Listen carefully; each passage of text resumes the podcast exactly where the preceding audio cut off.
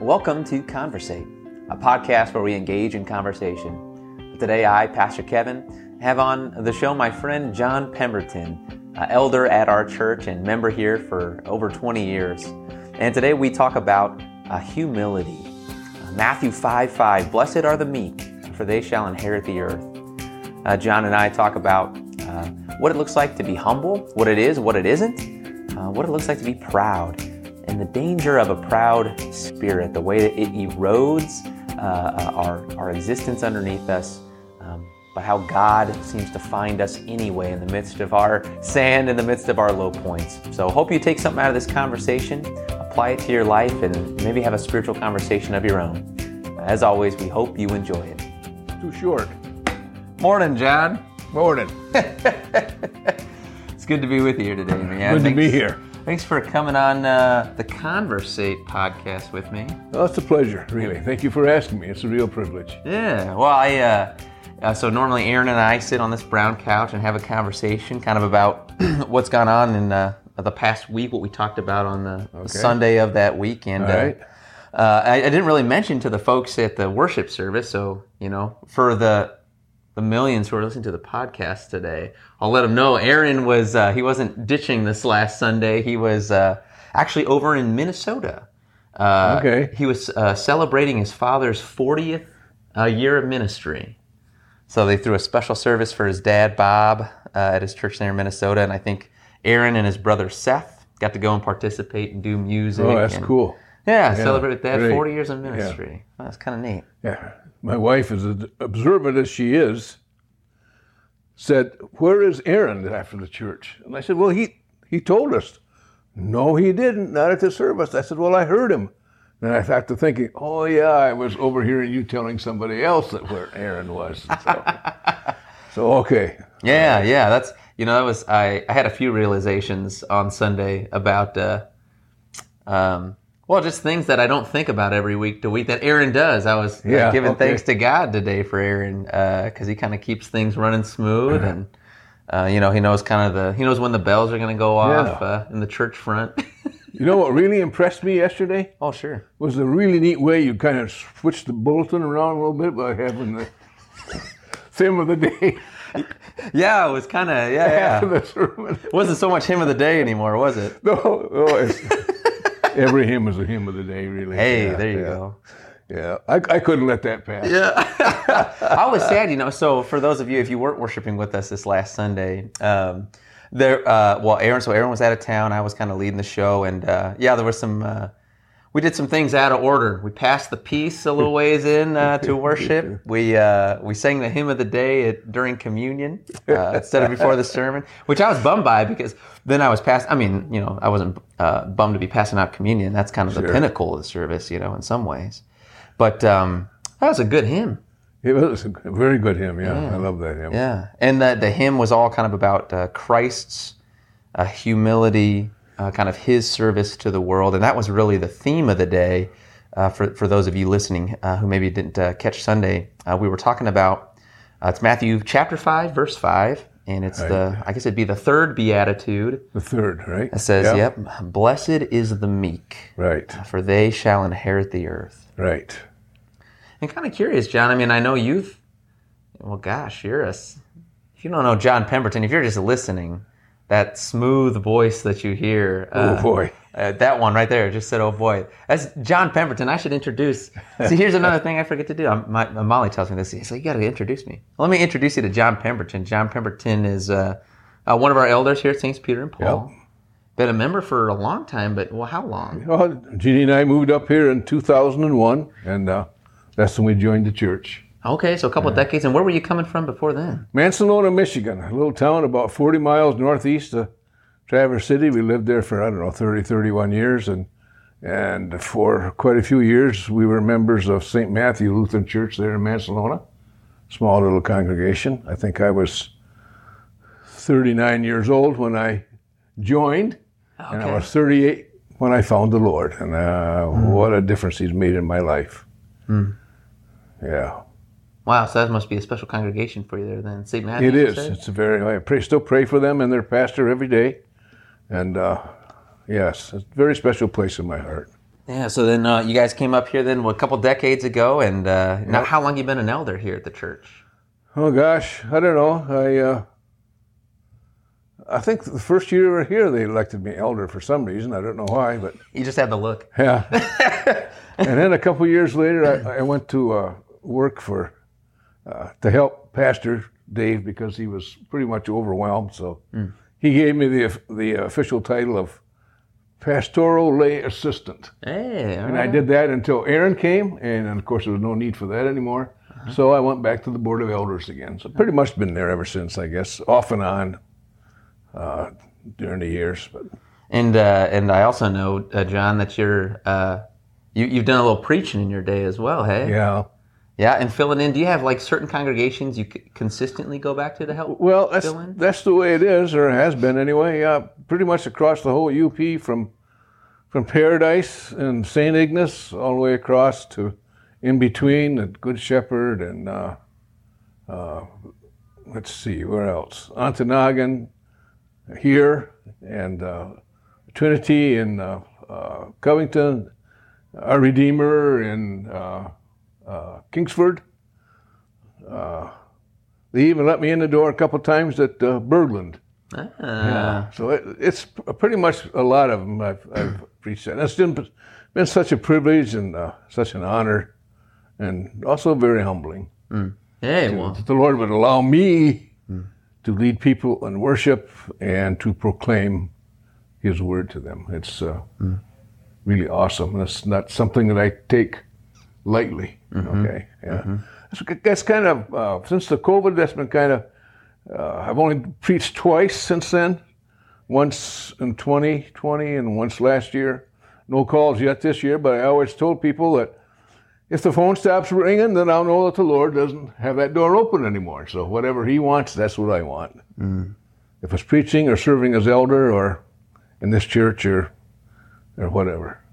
Yeah. That's what I want. Well, awesome. Well, thanks for sharing a little background on you, John.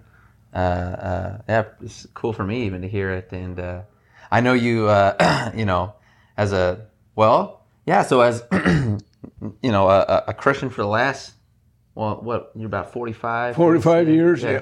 Oh, no. Excuse me. I'm only 50 now, but I've been a Christian for 45 years. I was 38 years old when I found the Lord. That's right. Yeah. That's right. Yeah, I know you've.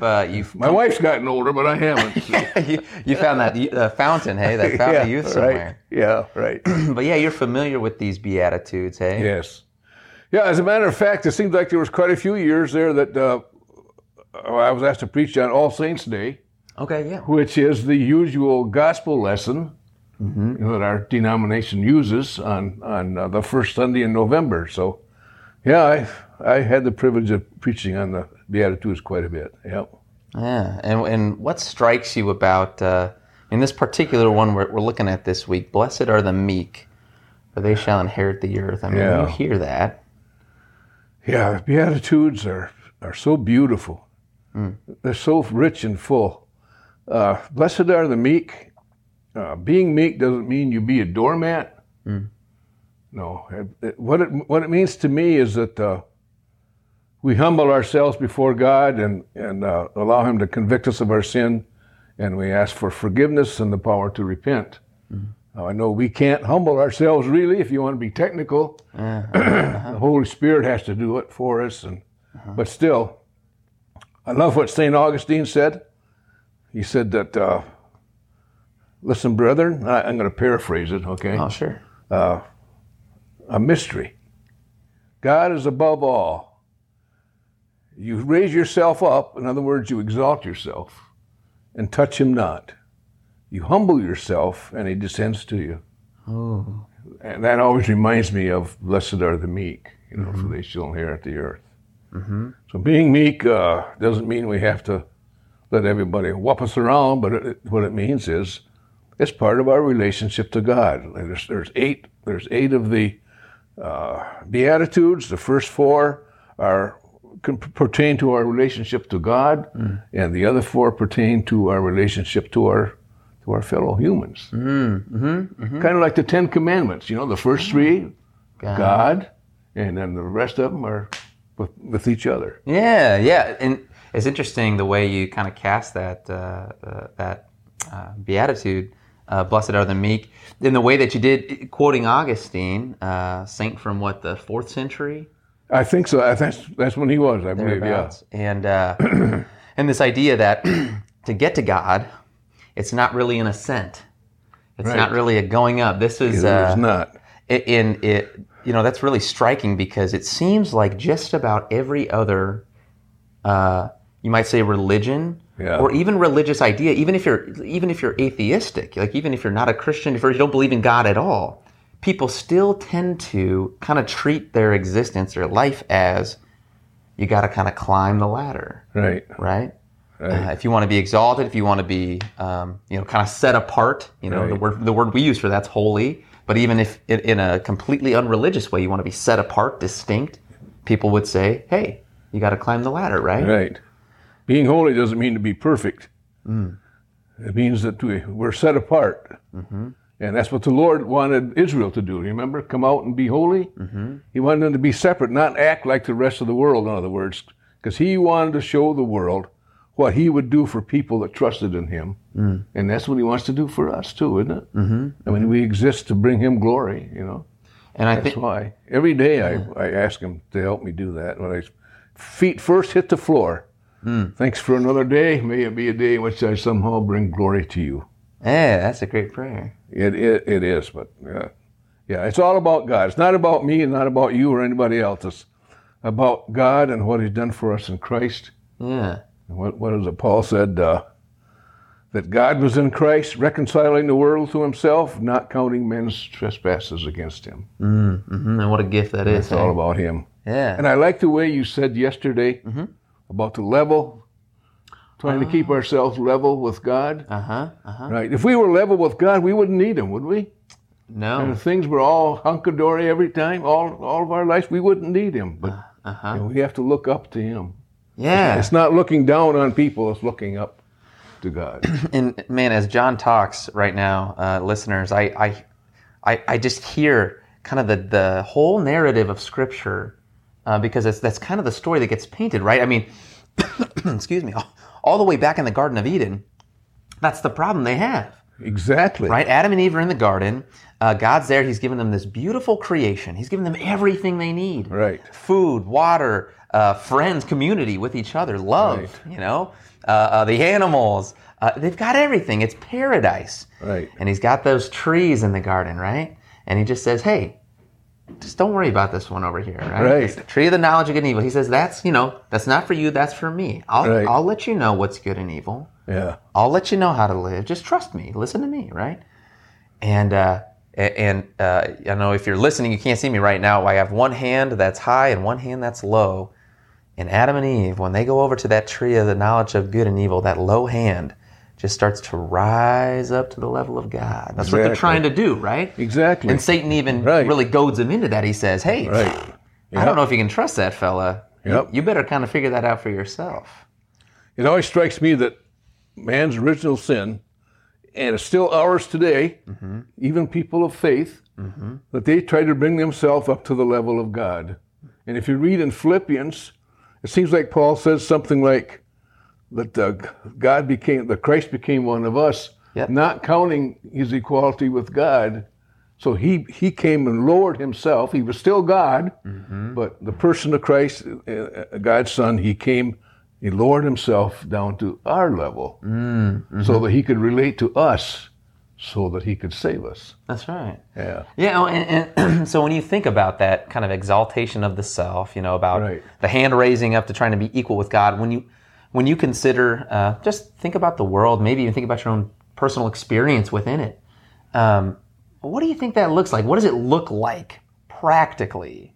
I think sometimes the hard thing when you come to church is, we come this 1 hour, and we hear God's word, and it's it's this beautiful thing, like you say, the Beatitudes are so poetically put. But sometimes we get back out in the the chaos of the world, and it can feel like a big disconnect. But God's word is incredibly practical for us, right? It's right. It is, and we need God's word every day in our lives to keep us on the right track. Yeah.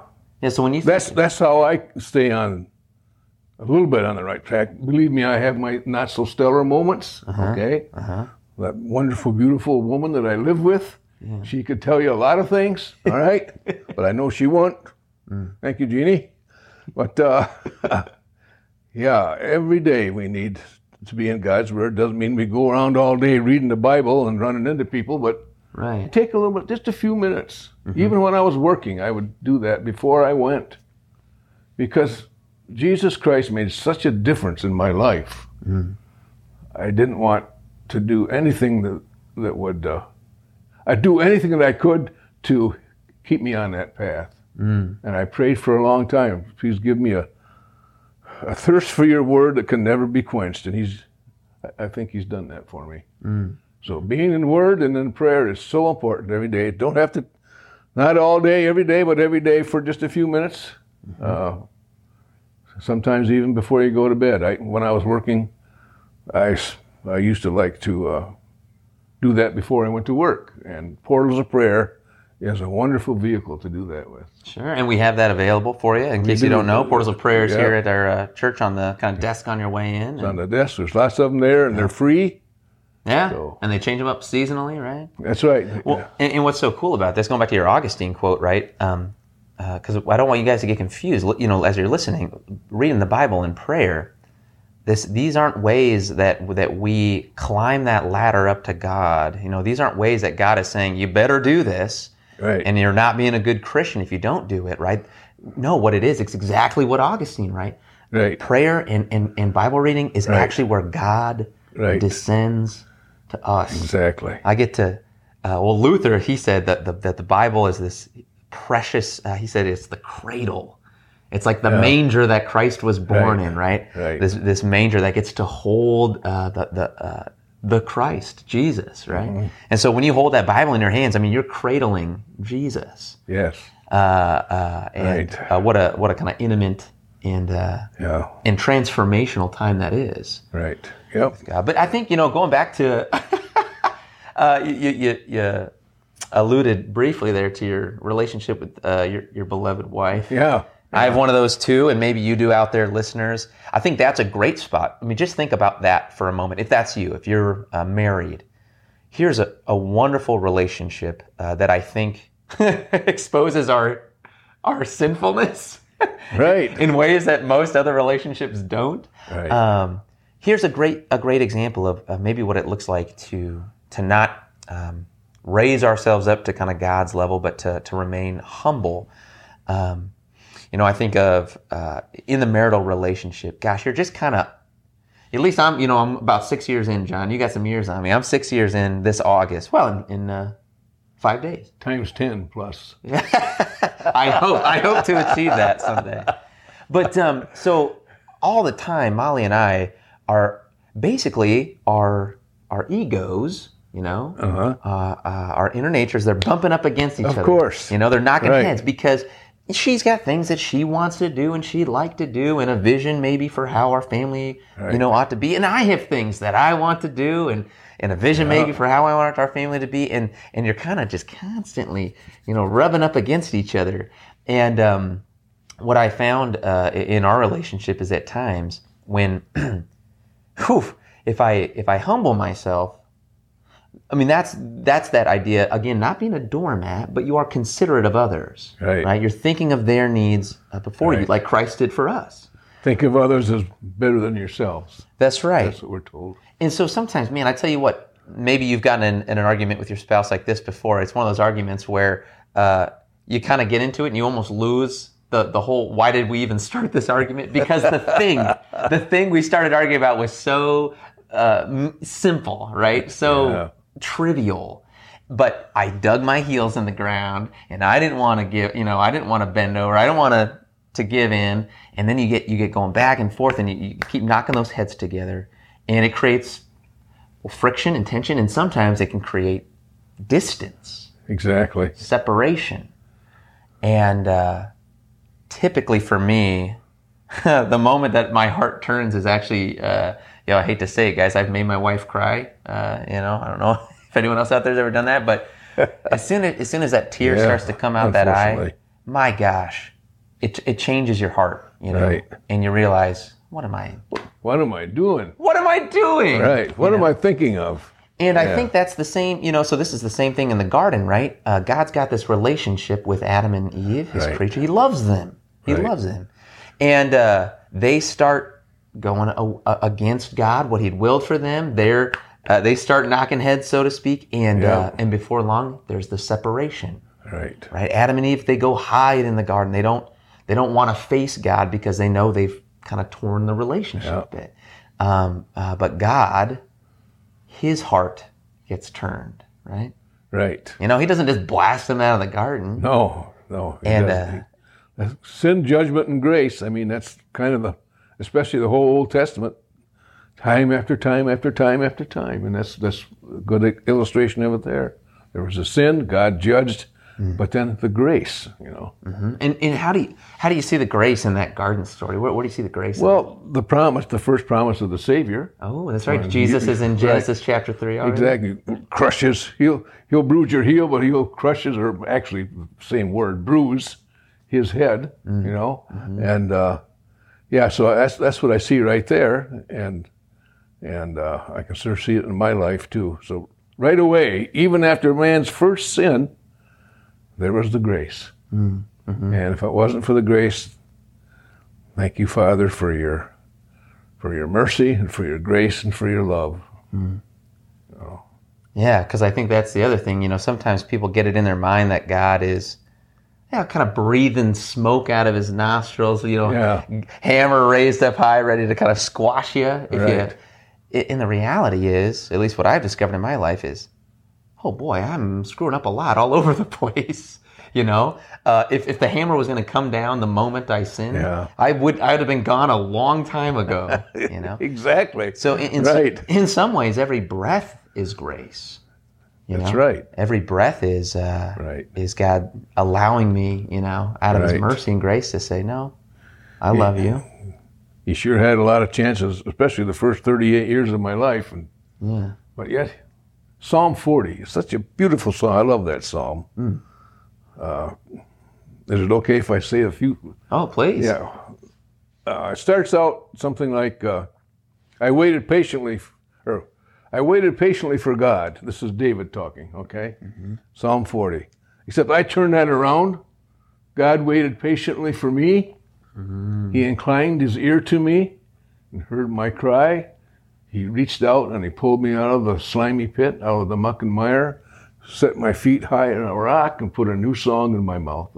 Mm-hmm. I love that because I actually lived that psalm, and that means a lot to me. Yeah. What do you think it is, John? I'm curious because I think, if we're honest, we've all been in those seasons, right? Those places in our life where, would you say, how did pride?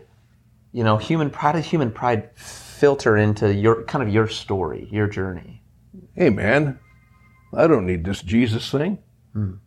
That's okay for the Baptists or other people. I don't need that. I can make it on my own. I can do it on my own. Is that pride? Mm. You bet. It is. It's a lot of pride. So I guess that's one way that pride kept me in, and I was just blind to... the kind of life I was leading. And here's the thing. It's not like falling off a cliff. It's like wind and rain eroding on a cliff. Just a little bit to a time, a little bit to a time, a little bit to a time. Mm-hmm. Like maybe the price of milk over my lifetime. A few pennies here and there, and all of a sudden it's gone from 20 cents a quart up to, what is it now? I don't know. We don't have kids, so we don't buy milk very often. $4, who knows? Yeah. So anyway, it's pretty soon you look up, and man, what's happened here? Mm. There's this huge hole. What is it? And he used a particular event in our lives, and it really opened my eyes. Mm. And it seems like that's one way that God does work, right? It's almost like that erosion. That's all of a sudden, maybe there's a little fissure in a larger, more instant, bigger kind of crack. And thanks be to God for that. Hey, you bet. It's really when those things happen in life, kind of the bottoming out. Yeah, right. The phrase, you got to look up to see bottom, then you start thinking. Right. And the beauty that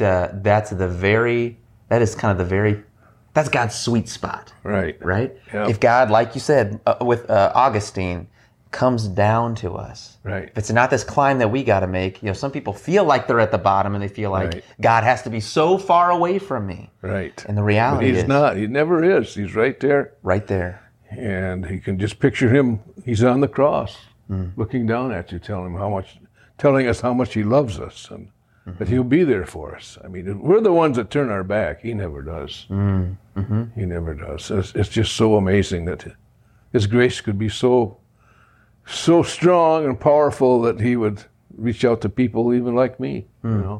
Well, I like what you said there. I think there's a lot to that idea as mankind. We just kind of inherently have this idea that,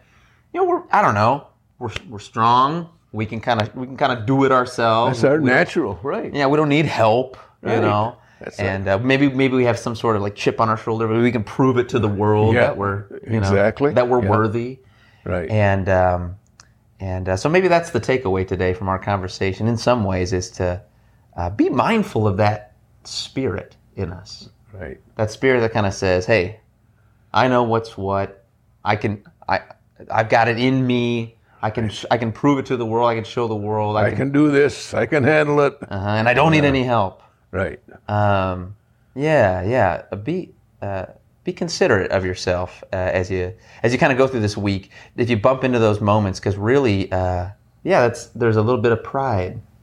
That's kind of the seed of that expression, I think. A little bit of pride is okay, but we can't let it take control of our lives. Right. Yeah. Yeah. That's that image I mentioned on Sunday. The Greek term. It's interesting. It only gets used 3 times. In that spot. When it describes Jesus as, I'm gentle and lowly. Come to me, you are weary and burdened. Right, yeah. But there's lots of places in the New Testament that talk about humility, considering others greater than yourself. Yeah, that's a different Greek word, actually. So interestingly enough, the one that gets used here in this Beatitude, it's this image of, I said it on Sunday, a wild stallion, but getting tamed. Yeah. And that's what you're saying. That little bit is okay. Right. The call isn't to be a doormat. Right. And it's not to have no confidence. We can have confidence, but it's to realize what our foundation is, right? That's in Christ. Yeah, He's the rock that we stand on. You bet. That He is. If we start thinking that we're the rock that we stand on, well, we'll find out that it's sand pretty quick. That's right. It is. It sure is. Yeah. Yep. Yeah. So we'll be mindful this week of kind of our pride. And the reality is, I know this about me. I mean, I don't want to be a self-fulfilling prophet here, John, but my guess is some point this week, I'm going to have a little run-in with my own pride, probably in my marriage. That's a pretty good guess. Yeah. And I'll have to, it's okay when you realize you're standing on sand again. That's okay. That's the invitation in that moment to, like you said, repent. The Lord uses these moments, right? He does. You bet. To show us Himself in bigger and fuller ways. Yep. And to, to keep us holding on to the real rock. Yep, that's right. Yeah.